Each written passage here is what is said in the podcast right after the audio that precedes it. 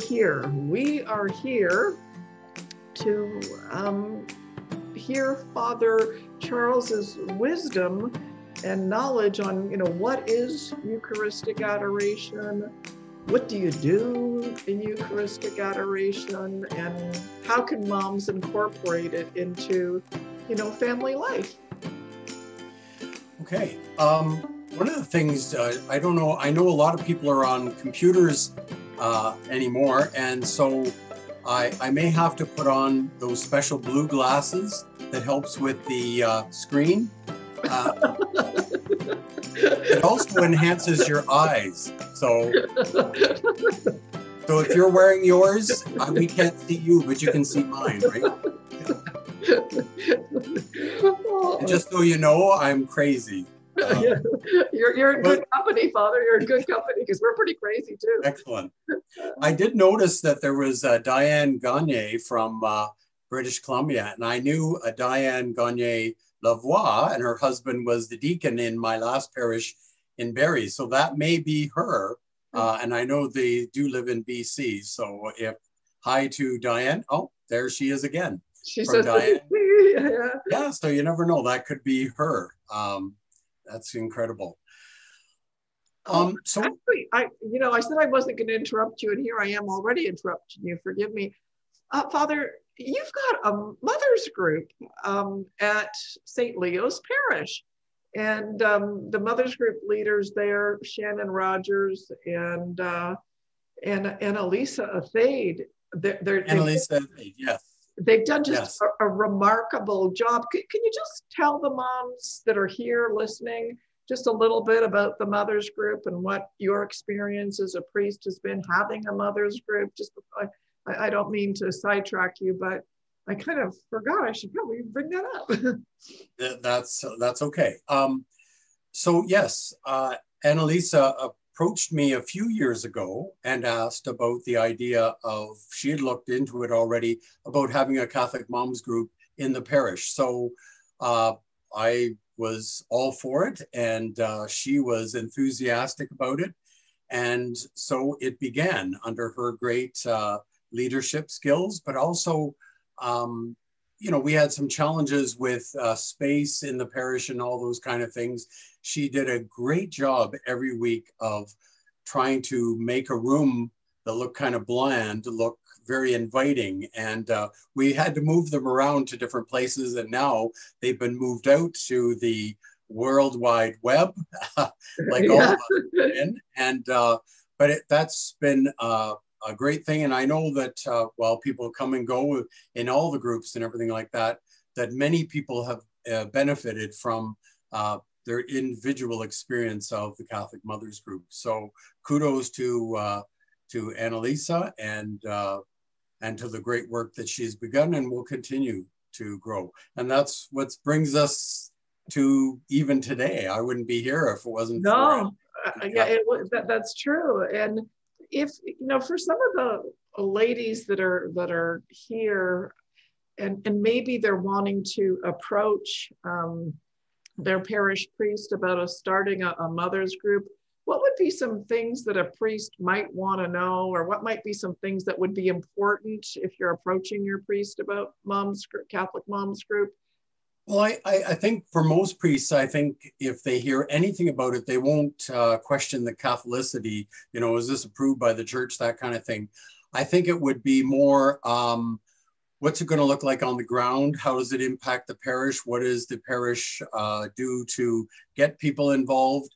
Uh, I know in our experience, Annalisa was uh, very good at um, speaking publicly, using the microphone in the parish you know, after a Sunday Mass to uh, make an announcement and to do a pitch for the Catholic Moms Group. So it was great if it's not just another thing that the priest is expected to by himself promote, but also is going to be promoted by the Catholic mothers uh, themselves. And that's what uh, they did. And they did a very good job of it. So, yeah. yeah. So, no, so thank you. Thank you for that because um, you know, very often I've got, oh, what should I say to my priest? And I'm like, well, you got to ask him what he needs to know, you know. So, uh, so thank you for that. Uh, and I'm sorry for sidetracking, but um, you know, Annalisa and, and, and Shannon have just like hit it out of the park. They've done an outstanding job. We're we're really blessed to have them, and we're blessed to have you here today.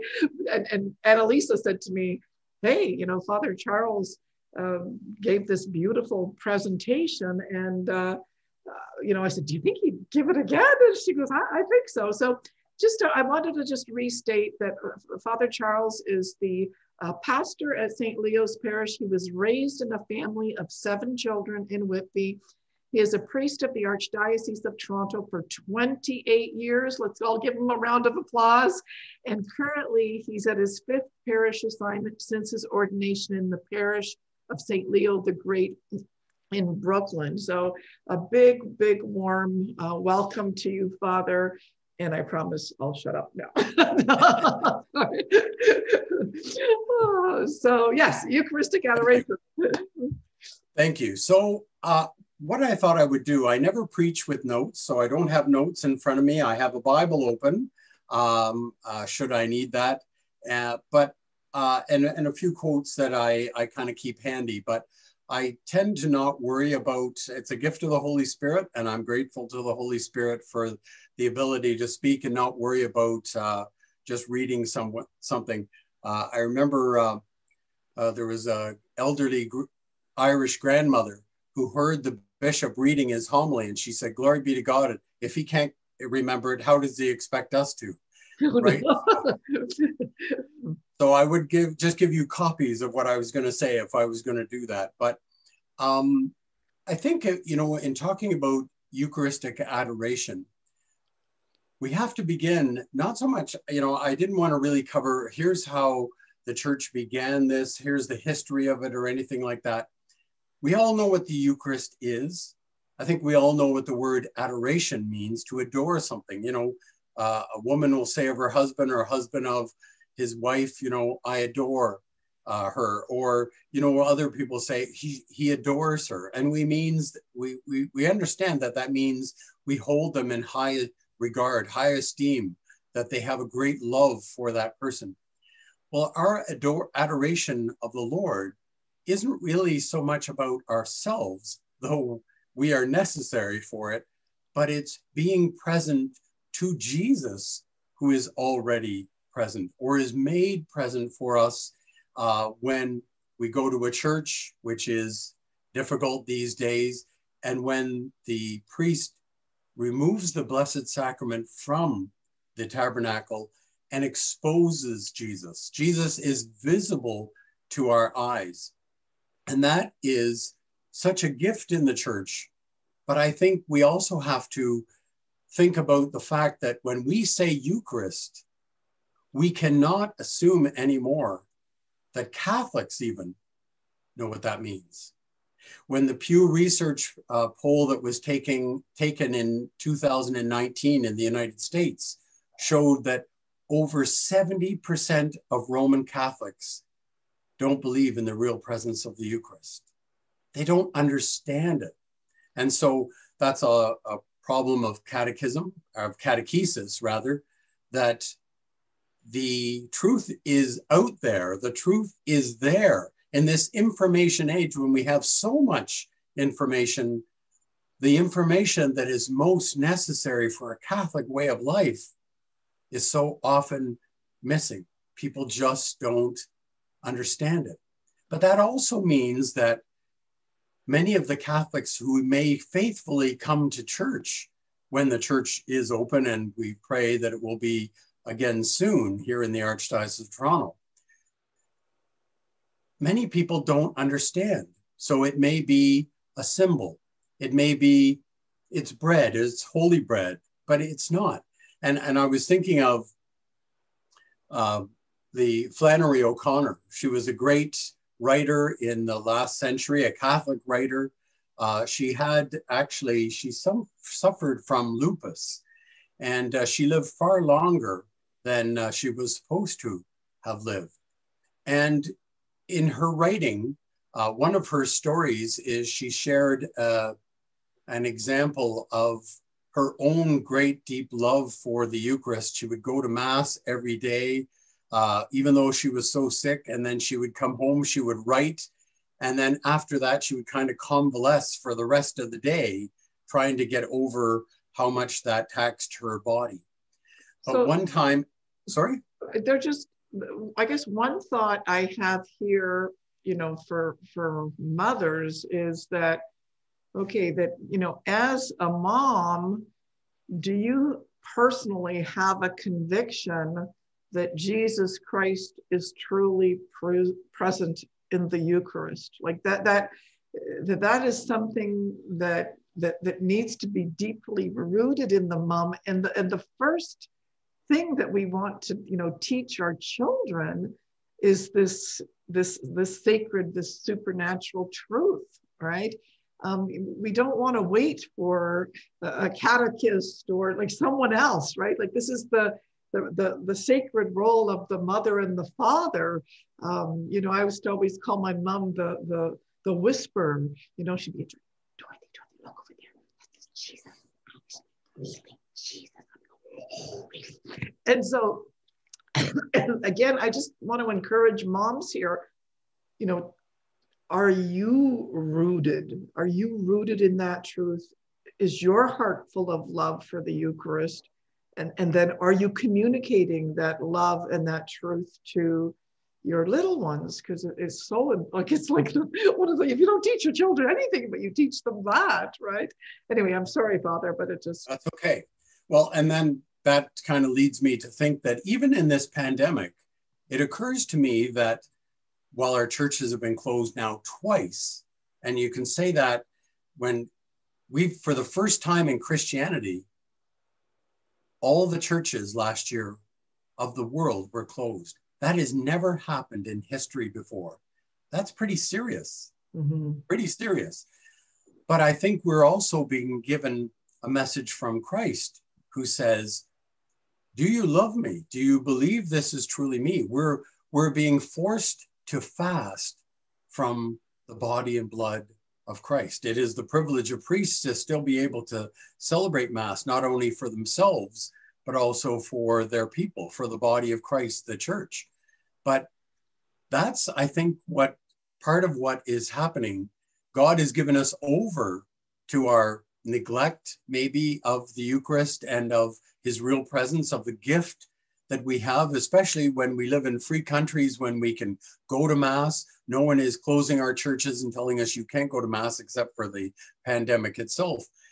And, and I think in our own parish and many parishes all over the Archdiocese, we saw that when the churches were closed and we didn't think it would be that long for three months, we thought when we open the church again, people will be so hungry for the Mass, for the Eucharist, that they will be lined up outside. They weren't. And we never really saw even our 30% capacity get filled where we would have to turn anyone away, which is not a good sign for our world because it's not about a church building at 130 Watford Street in Brooklin, Ontario. It's about the home of God in our midst, in our community, that we're free to go. And then when we're free to go, when we haven't been able to go, people don't go. And our parish is very young parish, lots of young families, older people as well, but lots of young families. And many of our young families never came back. And now we're closed down again presently. And if we are opened again, I'm concerned that many people, even many more people, will stay away. And part of it may be this idea that, you know, uh, priests have had to tell their people while we, um, I keep leaning to the left here, and uh, spiritually and theologically, I lean to the right, but there's this big glare that's coming from the window above that I can't cover up. yeah, no, no, that's. And and I, I realize by leaning in this way, you're going to see a bigger glare from the top of my head. So you just can't win. But but my hope is that people will have, have in this starvation, this fasting from being able to receive the Eucharist, that they'll have a newfound respect for the Eucharist. Uh, but I was just I was just talking about uh, Flannery O'Connor, and I want to read the quote. She was at uh, she said after a long dinner party that stretched deep into the night, and she had many uh, famous friends and influential people in New York City, she uh, writes about this uh, evening and party and dinner party and people sitting around the table. And here's what she says.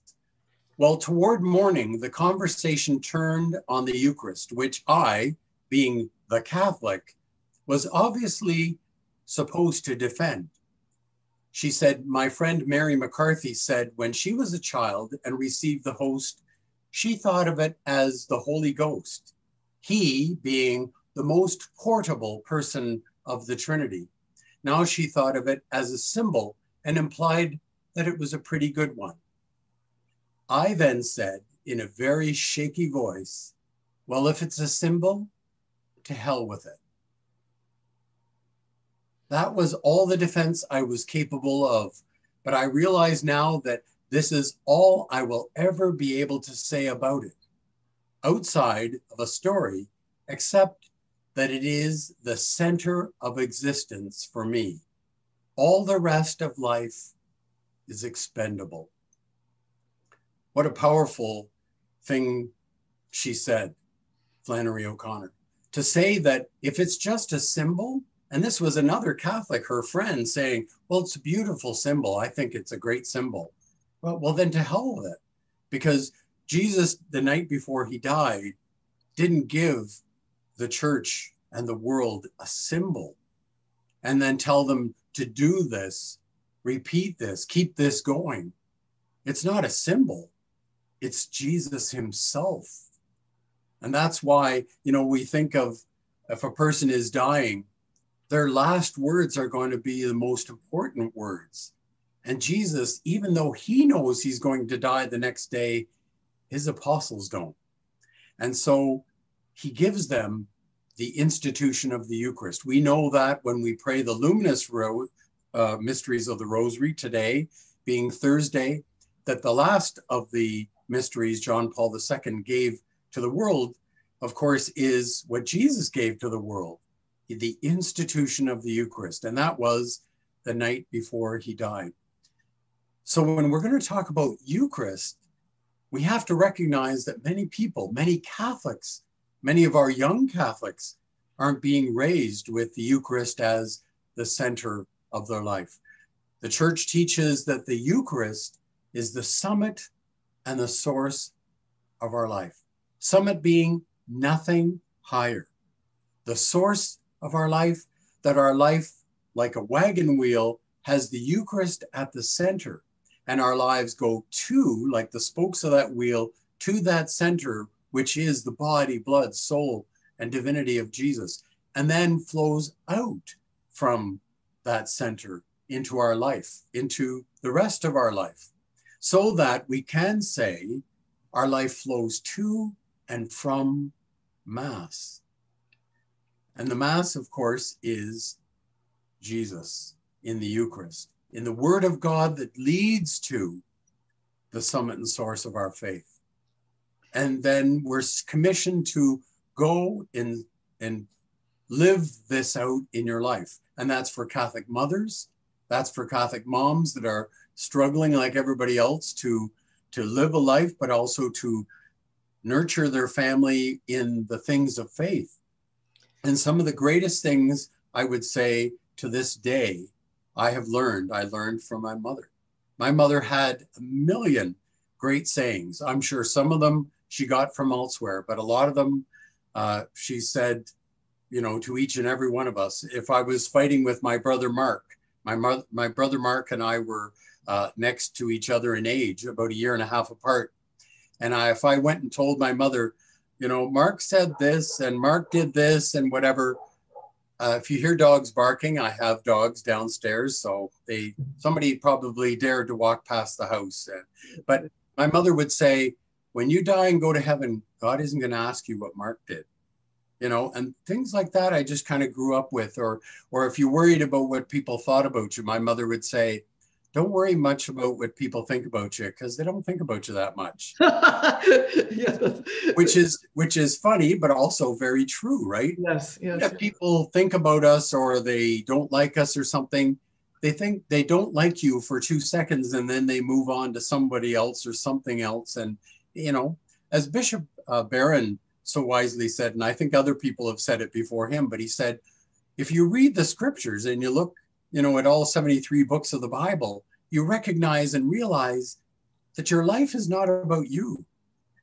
I think our world keeps telling us that it's all about you. You're at the center of the universe. You know, if parents raise their children to think they're at the center of the, of, of the universe, it's not true. Your life is not about you. And this life is so fleeting that if we're looking at what is most important in life, what am I going to pass on? To other people? What am I going to pass on if you're a mother or father to your children? It's going to be that it's about Christ. It's about Him. It's about knowing Him. And if you know Christ, you have everything. If you don't know Christ, that's a great, great poverty. Mother Teresa said that. One time she was speaking to a, a reporter, and the reporter was talking to her about poverty and the poverty that she addresses and and saw every day. And and Mother Teresa, knowing the reporter was from North America, said, "You people in North America suffer from a far greater poverty than the people in Calcutta. In fact, in in the sense that we have so much, and yet we lack so much at the same time. You know, uh, about you know, pe- many priests have visited and many people have visited many poor countries of the world. And so often they will reflect on the, the fact that they saw poverty and yet people that were so happy, a happiness you don't see in North America so often or in, in wealthier parts of the world. And so and our, sorry, sure, go ahead. I just, there, there's a, a, a, little thought I wanted to share if I could. Um, I, I, got married a little bit, you know, later in, in life, and I, I, guess had the great blessing of having quite a, a, kind of a full career traveling internationally. And then suddenly, when I had this baby, and you know, I could say probably my late 30s, um, it was it was just so overwhelming because you know it was just like going from a professional environment to this baby that's you know, screaming and crying, and I, I, felt completely out of control. But I was given this grace, and I, I wish I could give the grace to everybody here. Um, is that it was kind of like Dorothy, if the only thing you accomplish with little Monica every day is going to Mass, you would have done everything. And then I was like, oh, okay and so um, you know, right from actually the hospital, we went to see Father James Casper, my, my spiritual director, and he gave her a blessing. And she went to daily mass for the first five or six years of her life. And then when my son was born, and it was sort of like that was the center of my day as a young mom, right? I'm like, I don't care how I look. I don't care, you know, and it's just like the whole day centered around getting to that mass. And like everything in my heart wants to tell every single mother out there that if you do put the Eucharist first, you will be blessed with everything else, right? And, and I find women now, um, just because they're so busy and they're so torn, that that that that family spiritualities become like chopped up. And it's kind of like okay well i might be going to daily mass but i can't take my kids and my husband doesn't go. And there's this like what what seems to be missing in is this robust conviction that yes it is jesus it's true and and, and I mean, this is the last thing I say on topic or whatever, but I used to always say, if you knew they were giving out a thousand dollars at church every day, would you make it there every day? Right? Yeah, you would. And I would say, is Jesus worth more than a thousand? Of course he is, right? And it it kind of shows the state of our hearts that that that yes we would we would overcome all obstacles to get to the church if they were dispensing money but you know it, it's almost like we've lost like what the saints had that they would w- walk through fire and brimstone and hundreds of miles right. you know to, to, to receive the eucharist and so um, I just want to say to moms, moms, if, if you want your kids to love the Eucharist, you have to love the Eucharist first, right? And take them on that, that journey. So I'm sorry, but it, it was like, I, I, just, I wish that moms would believe that because it's almost as if we're pursuing everything else and putting that on hold till later. Well, later is too late, right? Later is too late. Um, anyway, sorry, Father. I remember uh, that's okay. I can just kind of work from what you say. You know, everything uh, just reminds me of something else. I remember we had a catechist in our parish, and he still does Catholic evangelical work, Patrick Sullivan.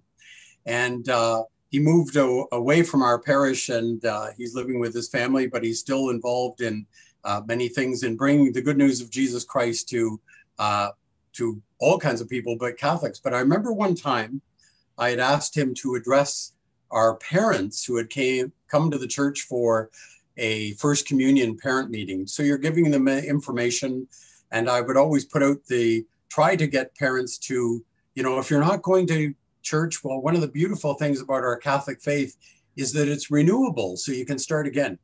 But he said a few words, and I remember he said, Children love what their parents love. If you love hockey and you love shopping and you love sports and you love all these things, your children will love it. If you love God, and then your children will love God. If you don't, they won't.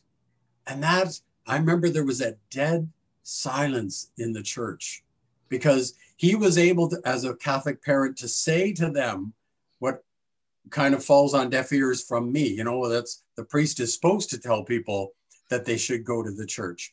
But you know, the church in its wisdom and based on the third commandment, keep holy the Sabbath day, recognized what is essential for our life. And so the church put a law behind it. You know, God's based on God's law. So it's a it's an obligation for Catholics to go to church. How many Catholics today recognize that it's even an obligation? Uh, I think statistically, 75% of Catholics don't see it as an obligation at all because they don't go. You know, as a priest over 28 years, I go into the schools, I talk to children, and you want to talk about poverty, you know, you can say, okay, this is grade three class, you know, and the kids are bubbly and they're looking at you and everything. And uh, and I say, so how many of you made your first communion last year? And you only see a handful of hands. And then children in their innocence just tell you things. And I remember one little girl putting up her hand and saying, My mom and dad don't go to church because they're really busy on Sunday and we have to shop on Sunday. And that and I said to the little girl, Well, your parents are idiots. No, I didn't actually say that. Um, but, but inwardly, but inwardly, you feel like what a sad thing. This this child has already been taught by her parents that you can replace God and church with other things. But of course, that becomes the most important thing. And, and children are going to, as Patrick Sullivan said, learn from what their parents have taught them. What is what their parents have taught them is important.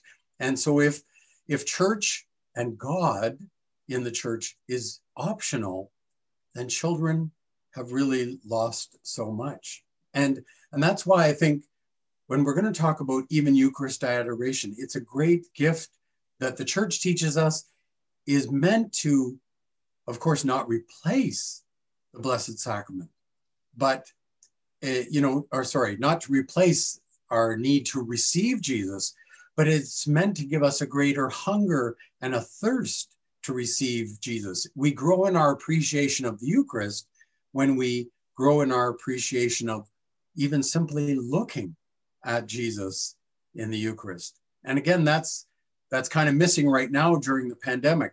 You know, many people, many priests have said and have voiced this, and Catholics have voiced this, that we recognize that watching Mass on TV is not the same as going to Mass. And that's a good thing. There is a danger if Catholics think, well, you know, it's the same thing. You know, I don't really need to go to Mass now because, uh, you know, we got to be, be careful of that COVID 19, you know. In my heart of hearts, Jesus Christ would not tell us as Catholics, stay home, take care of yourselves, be safe, don't come to church and receive me in body, blood, soul, and divinity. Uh, you don't need me as not much as you need to stay home and be safe. Baloney, hogwash. It's not true. So Jesus wouldn't have, it's not the will of Jesus that we would stay away or that somehow we would do that. I was even thinking, can you imagine if I said to our first communion parents who, uh, parents of children who are going to prepare for and receive first communion this year, this year, we're going to have live streamed first communion. All the parents would go, hey, wait a minute, that's not the same thing. How are they going to receive the Eucharist? And I would say, exactly. That's not the same thing. You can't stay home. You can't go to shop at Costco or the grocery store on Sunday and replace Jesus as if you don't need him. And what Jesus has given us in giving us himself is a secret in the sense that we'll never understand the Eucharist. The Pope will never fully understand the Eucharist. I'll never understand the Eucharist. But what we know is if Jesus gave it to us the night before he died, if all the miracles of the loaves and fish and multiplications and the sixth chapter of John's gospel tells us that we need the Eucharist, that Jesus wants to feed us because he knows what we need already. Even if we don't understand that fully, we should be obedient to what Jesus wants to give to us. You know, it's interesting in the sixth chapter of John's gospel, that's no, well known as the bread of life discourse. Jesus says, I'm the bread of life. Uh, Jesus says, My flesh is real food, my blood is real drink. Those who eat my flesh and drink my blood will live in me and I will in them, and I will raise them up on the last day. It's linked to eternal life. Do you know what chapter and verse it is in the sixth chapter of John's gospel when the people can't stomach what he is saying to them? How can we stomach such talk? How can he give us his flesh to eat and his blood to drink. And then it says, and they walked with him no longer. It's John 6, 6, 6. Six, six, six, six. Oh my goodness, that tells you something. It is. Right? And, they, walked with him no longer. How many Catholics walk with Jesus no longer? Or maybe never did, right? There again is that this great poverty. And Eucharistic adoration is it is making a comeback in the church. And one of the things, even in, I would say to Catholic moms and everybody who's watching, it occurred to me that, you know, our parish has a holy hour every Friday morning, uh, and even though we we are still live streaming the holy hour, it's live. And so when you look at the host, you can't say, "Well, that's just kind of like a a static picture or something." You know, it's uh, it's an image of you can see the candles flickering and everything on either side. But that is live. That is Jesus. Just as everyone who is tuned in today, we would say, oh no, this is live. This isn't a video. This isn't pre recorded. It's live. So, even to take advantage of the many places that are offering, and our parish is one of them, uh, the ability to look at Jesus as Jesus looks at you a beautiful thing. Today is the anniversary of my mother's funeral uh, one year ago. She died at the age of 88. Uh, she had had she had dementia for 22 years. Um, my last name is Forget, but it's in English it's forget. So I think I'm doomed for mm-hmm. sure. Um, but it occurred to me one day during the holy hour, I was looking at the Blessed Sacrament. I was thinking about my mother and my father who had died, when suddenly I realized, what do I pray for when I pray for my mother and my father? that they would see Jesus. And then it occurred to me, as I see Jesus now, I'm looking at Jesus. I pray that they're looking at Jesus. And that was a beautiful connection that the same Christ I'm looking at now in time as I live on the earth, I pray that they're looking at. Jesus isn't divided up. There isn't a Jesus of heaven and a Jesus of earth and a Jesus of the tabernacle at St. Leo the Great and a Jesus of uh, the Vatican tabernacle in Rome. There's only one Jesus, and it's the same Jesus.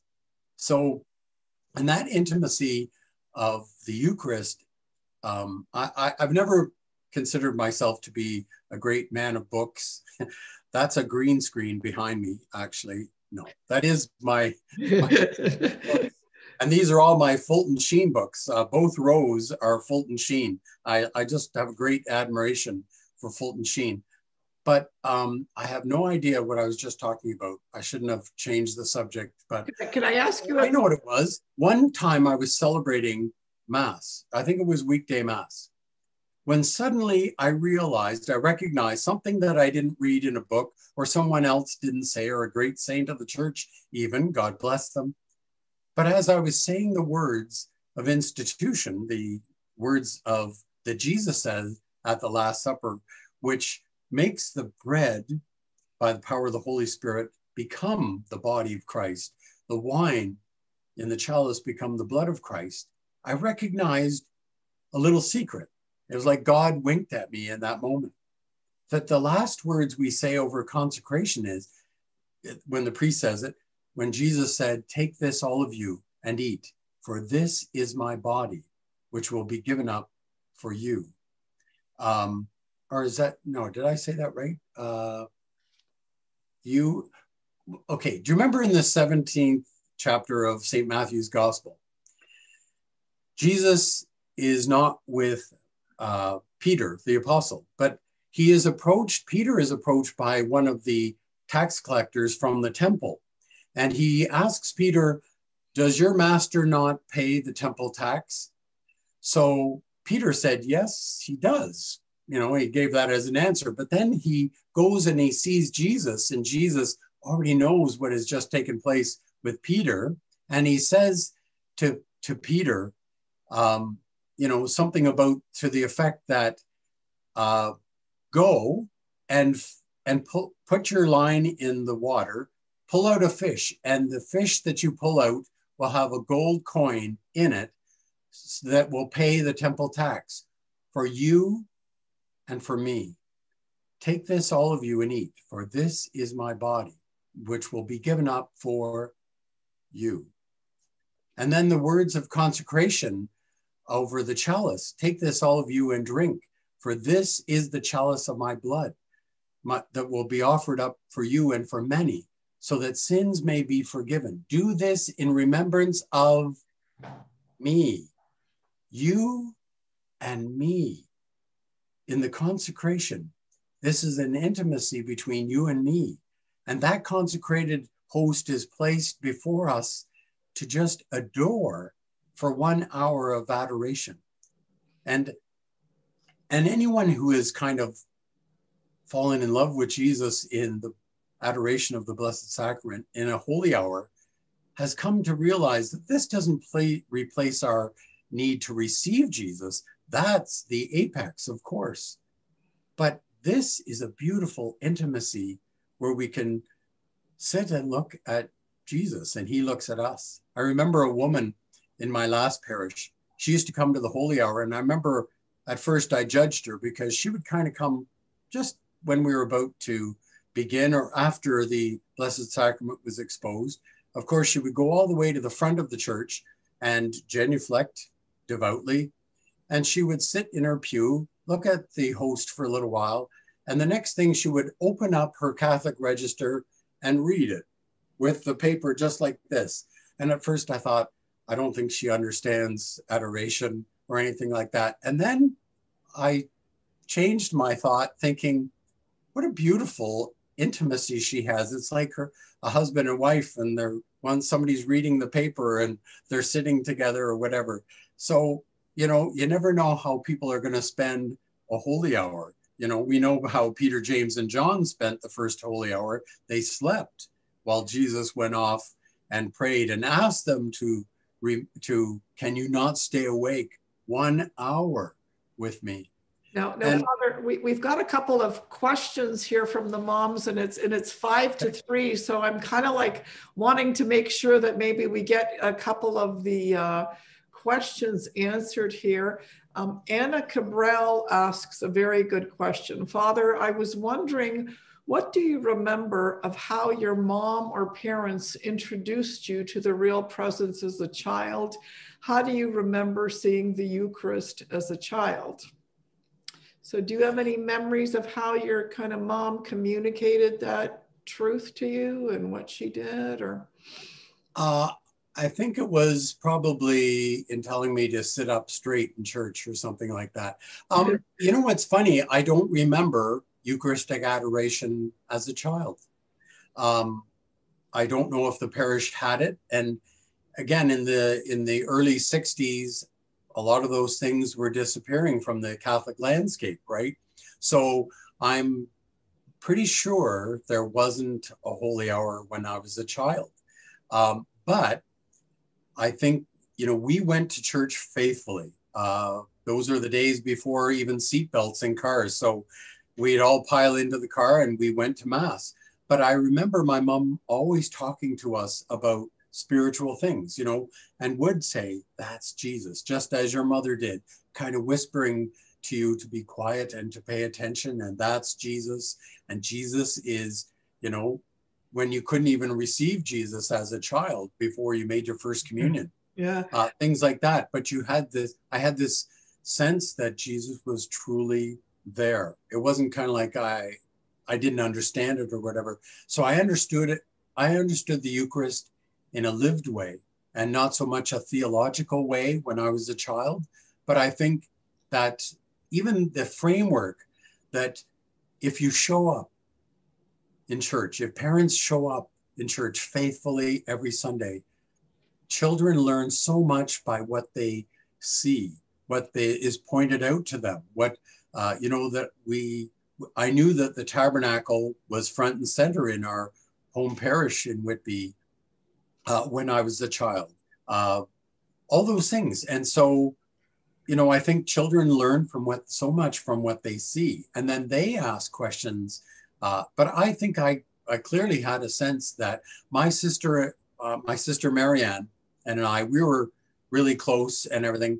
She used to put a nylon, one of my mother's nylons, on her head, and she would be a nun. and I would, I would celebrate mass on a cedar chest of my mother's in my mother's bedroom and and we would play mass i would be the priest and we would cut we would take white bread and we would make nice round hosts when i think about it now it grosses me out Vac- vacuum cleaner hose and that made perfect uh, and then we would celebrate mass but i was so serious as was she when we were playing church uh-huh. what would make a child want to play mass and and be a nun and a priest and everything. What we saw, what we experienced, what was passed on to us as being clearly important for my mother and father and became important for us as children as well. Yeah, and there's a beautiful comment here from Colette Oneyaku. Um, as a catechist, the question I ask children who come for Holy Communion is this Have you seen Jesus before, flesh and blood? many answers uh, that are no, but a few of them get it, and their profound answer is yes in the Eucharist. Um, many adults too say no because they don't understand the real presence. That's a, a beautiful, beautiful thing. Um, do you, Father, uh, like, is there a particular, should we be taking children to Eucharistic adoration? That's kind of the question I wanted to pose to you is, should we take kids to Eucharistic adoration? I think yes. I mean, again, I would only add the proviso that, you know, if ch- children don't even know kind of how to be a little quiet in church, or at least, you know, I think people will understand if children move around and everything. But if it's really distracting, then those children aren't going to get anything out of it. the parents aren't going to get anything out of it, and the other people in the church will probably be distracted and maybe. So I think people, uh, most Catholics would, who regularly go, would love to see children there or even know that children are there, even if, and you know, I, I heard of some parishes in the United States where what they did is they introduced it for 20 minutes for children. So if parents even came and said, I'm going to do this a little and then talk to the kids about it after, and maybe even if the children were kind of acting up, they could say, you know, we're going to do this again, but you know, you, you need to really be quiet just for the other people who are there because they're there to see Jesus. And then, you know, and sometimes it's with quiet. Uh, we also introduced in our parish in the last uh, few years, we, we have a, a, net team in our parish. And even with the pandemic, they're still doing uh, youth ministry online. Uh, four of them are from British Columbia and three of them are from Ontario. And they introduced, when the church was open, adoration uh, and in the evening. And the church was dark and they had candles kind of in the center, but it was beautifully uh, put together and they would have worship music as well for adoration. But one of the one of the powerful things was that that would also be introducing young people into this beautiful sense of Jesus is really here. This yeah. and not only here, we could say Jesus is in the world. Jesus is here with us now as we're having this uh, conversation. But Jesus is also there, right there. As your mother whispered to you, as parents should point to their children, that's Jesus. You know, you see children come up when they can't receive communion and they want what their parents are receiving, right? And they'll say, I want one. And how many priests have seen children leave crying, screaming because they didn't receive the host. But all that child knows, but is also getting an experience of, is something incredible was just received by my mother and my father and why can't i receive this you know mm-hmm. or yet and that's that's uh, that's a learning experience part of the learning curve yeah and uh, i just i wanted to comment here uh, amy quinless she says that our atrium program pre-covid took uh, kids to adoration for 10 minutes each week. And, um, you know, I guess we were very blessed. We live pretty close to St. Uh, Clement's Parish, and there's an adoration chapel there. And Maximilian Kolbe, there's an adoration chapel, and St. Patrick. So it's a little bit like Christmas. I'm, I'm not too far from a number of chapels. And and so it was very natural uh, when my kids were little that, okay, we're on the way to Cloverdale Mall. Let's just pop in for 10 minutes and say hi to Jesus right so i really encourage you know moms to take in like the you know just a quick 10 minute visit and you know um, i used to always take my kids too to keep them happiest i took them to the mass at the airport and i said if you behave at church I'll take you on the elevator for a ride in that walkway that, you know, and they're like, okay. And there was actually a train between the two uh, terminals. And so I said, if you act perfectly, we're going to do the train ride after, right? So then, and uh, I'm, a, I'm a strong believer too to visit, you know, when the children are little, to visit different parishes because, of course, you know, Our Lady of Sorrows is so different than, you know, St. Patrick's, right? And, and so then the children begin to appreciate um, you know, just the, the, the beauty in it.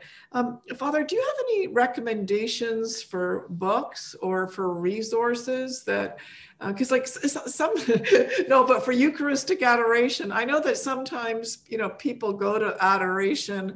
Like I, I love going to adoration. I go, you know, I'm very, very blessed. Maximilian Kolbe Adoration Chapel is open. I, I, I, did an hour of adoration praying for everybody here today before um, Midday Mom started. And you know, some people are like really restless, you know, uh, like I guess I've been given some kind of grace that I could, I just feel like a sponge. I could stay there for five hours, but then I'd be neglecting my duties as a wife. But, you know, for those that struggle with it, what could you kind of do I, adoration? I think I would give practical uh, advice rather than uh, recommend a book or anything. One of the things okay. is just be with Jesus.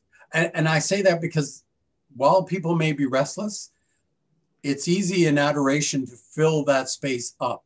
But, but we might be really saying within ourselves, this is boring. And therefore, I'm going to do the rosary because that'll take about 15 and 20 minutes. Then I might do uh, this, or and I've got this great book, so I'll read that as well. But at the same time, I think if we can actually just center ourselves and be with Jesus. The other thing is, one of the things I kind of notice is a lot of times people will come to church, but they stay far, far back, uh, you know, and maybe that's because they want to have a sense of nobody, I don't want anybody looking at me as I look at Jesus. On the other hand, if you knew that was Jesus right there, you'd want to be clamoring to get a spot close to him, right? I don't. Well, I'll just watch him at the back, you know, further back. Well, then why don't you sit in your car? You know, you could. How far back do you want to get? But I think, you know, to you can your comfort zone absolutely should be most essential for you. But also, don't try and fill up that space. I remember when I went on a retreat one time and it was the uh, retreat that really I made the decision that uh, at St. Augustine Seminary that I'm going to, this is for me, I'm going to be a priest. I'm going to go for this.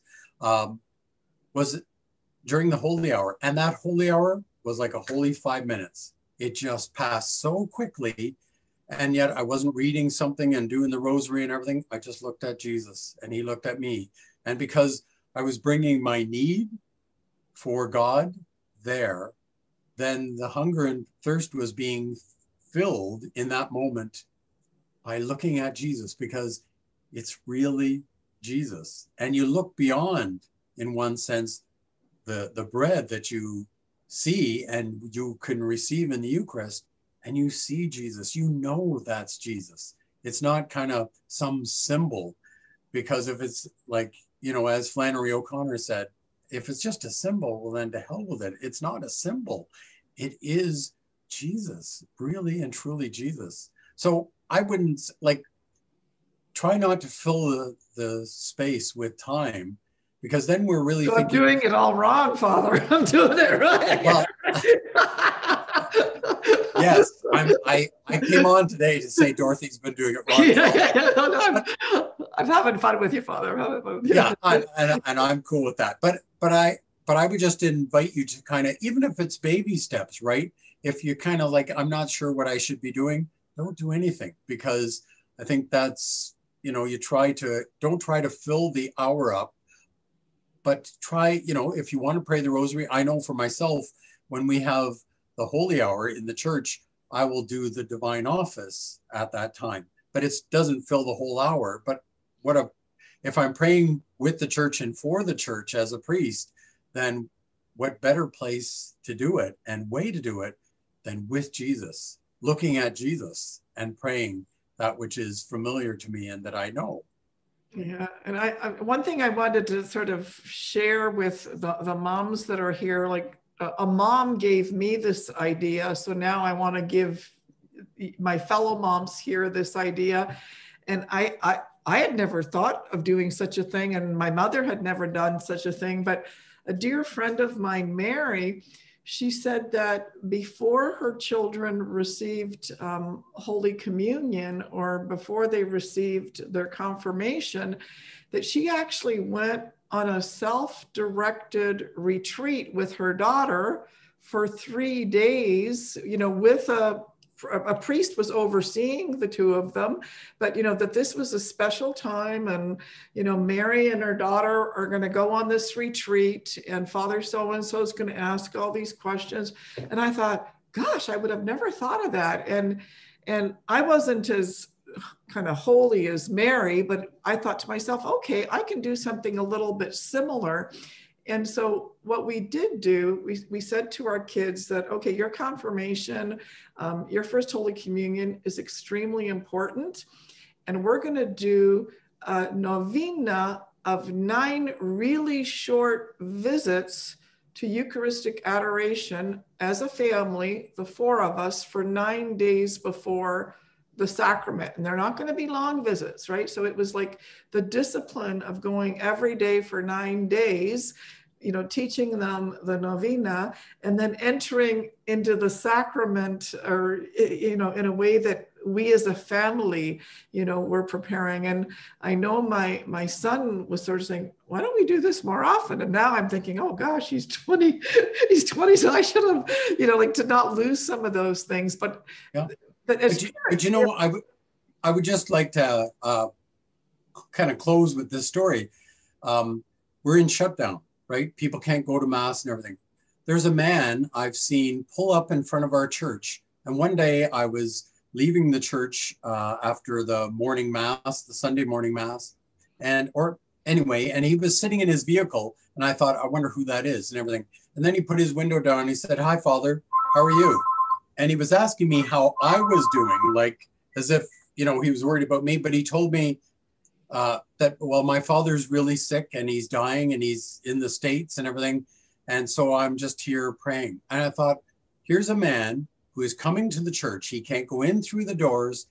And how much Jesus must must just love his faith that says, This is one way for me to be near to you, Lord, and to bring my Father uh, before you. And I thought, if that is not Eucharistic adoration, when he can't see Jesus and through the doors, but he does see Jesus, that's the faith that Jesus rewarded. We heard in the gospel today of the Syrophoenician woman who who just came and asked for Jesus to touch her daughter who was possessed, right? And Jesus said, Go home, your daughter is well. Why? Because the woman had faith. He drew her faith out of her and he rewarded her faith. And I mean that's that's what Jesus is looking for. And and we see beautiful examples, even in the midst of pandemic, in the church of that kind of faith faith yeah. in the Eucharist. And, and, and, Father, I, you know, there's so many questions here I can't answer because I guess everyone's just so excited, you know, to have you here. And you know, people are saying thank you for such a beautiful reflection, for your words of wisdom.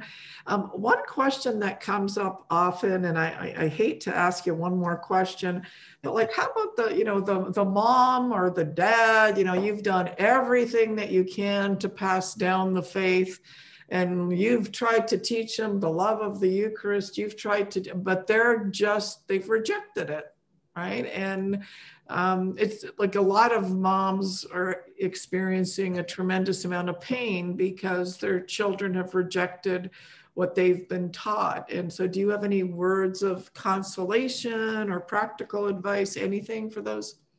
Two words be faithful.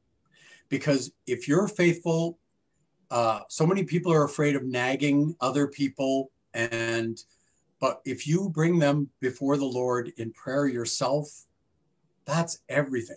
You're bringing them before jesus as that woman that syrophoenician woman brought her daughter. Her daughter wasn't there. Her daughter was at home. And jesus saw her faith and the, the daughter was and the woman gets home and discovers this just as jesus said her daughter's laying on the bed now, hopefully, your husband or your wife isn't laying on the bed on Sunday and not coming to Mass. But even if that's all they're doing, bring them as that woman did in faith to Jesus.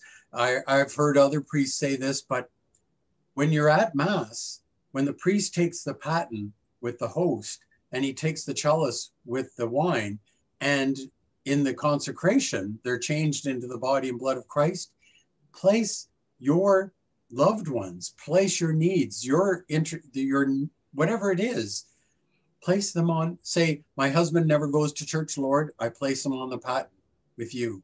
And mm-hmm. as bread is changed into the body of Christ and wine is changed into the blood of Christ, so too can their life be changed by you simply bringing them before the Lord in that spiritual way that you can. That's a that's a beautiful, beautiful um, beautiful practical suggestion. Thank you.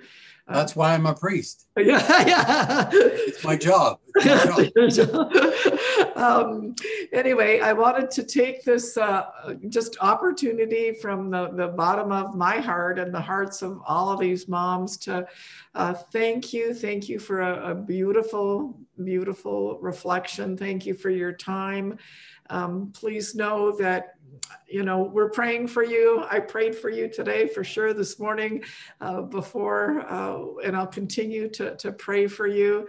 And uh, I ask you to pray for our mothers ministry because you know a lot of a lot of mothers group leaders get discouraged at this time and so just like you need prayers they need prayers so we all uh, we all asked and and i want to everyone that came today um, thank you for joining us um, please know that the ministry is here to serve you. If there's a particular topic that you're interested in, we're always open to ideas. Um, if you have any additional questions, if you forward them to me, I can forward them to Father Charles if I can't answer them. Um, but, um, you know, Father Charles is the priest at St. Leo's in Brooklin. So you can go, you can go knocking on his door there or uh, sending emails or whatever. Um, and please join him for the, uh, when is the Eucharistic Adoration online there? So we have ours on Friday mornings. We were doing it every day, but uh, with the church closer, so we do it at 7:30 in the morning, live stream, and then uh, to 8:30, and then we have the 8:30 morning mass. 8:30 mass, fantastic. Every Friday, yep. Okay, so so um, I am praying that there is a, a, a, mom here who feels her heart is just surging and she really wants to start a mother's group. So if you want to start a mother's group, uh, let me know because we do have a workshop, a how to start a mother's group workshop. Um, I would also, I'm going to make one last pitch for the Dynamic Women of Faith Conference. We're, we're having a really hard time getting the word out because usually we print thousands of brochures and mail them to all the parishes. But of course, there's no point in doing that right now because if we mail them to the parishes, there'd be no one there to. So we need your help in getting the word out about the Dynamic Women of Faith Conference. Uh, it's going to be an amazing, amazing day, but we we really are at the mercy of of uh, our blessed mother. And i keep on saying you know our blessed mother knows you know so if we have you know last year we almost had almost 500 but it looks like this year there might be dare i say 55 you know because it's just hard to reach all of the, the, the, moms. So please if there's any way you can help us in getting the word out either about midday moms with the dynamic women of faith conference Follow us on Instagram. We're really easy to find. Three words Catholic Moms Group. Um, so thank you, Father Charles. Um, I'm hoping you'll come back on another time. I would love to. Yeah, it, it was a, a, wonderful, wonderful afternoon. Thank you for just your patience with me because I know I talk too much. Ah, ah, oh. Ah. but uh, thank you for for everything, and thank you oh, for the. Somebody's asking for us to say that parish name again. It's Saint Leo the Great in Brooklin, Ontario. St. Leo the Great. Someone was just asking. Yeah, so St. Leo the Great in Brooklin, because there's a St. Leo in Etobicoke. It's not that St. Leo, it's St. Leo in Brooklin, and it's Brooklin with an I. I learned because it is, it is. I, I, often make a mistake, and Annalise said, Dorothy, Dorothy. Anyway, so uh, thank you, everybody. And uh, I always like to say, I'm so glad we had this time together. Just Burnett. Have a laugh and pray a prayer. Seems we just get started. And before you know it, comes a time we have to say so long. So goodbye, everybody. Um, thank you Bye. for joining God us. God bless you all. God bless you. Thank you, Father Charles. Thank you. Bye okay. now. Bye bye.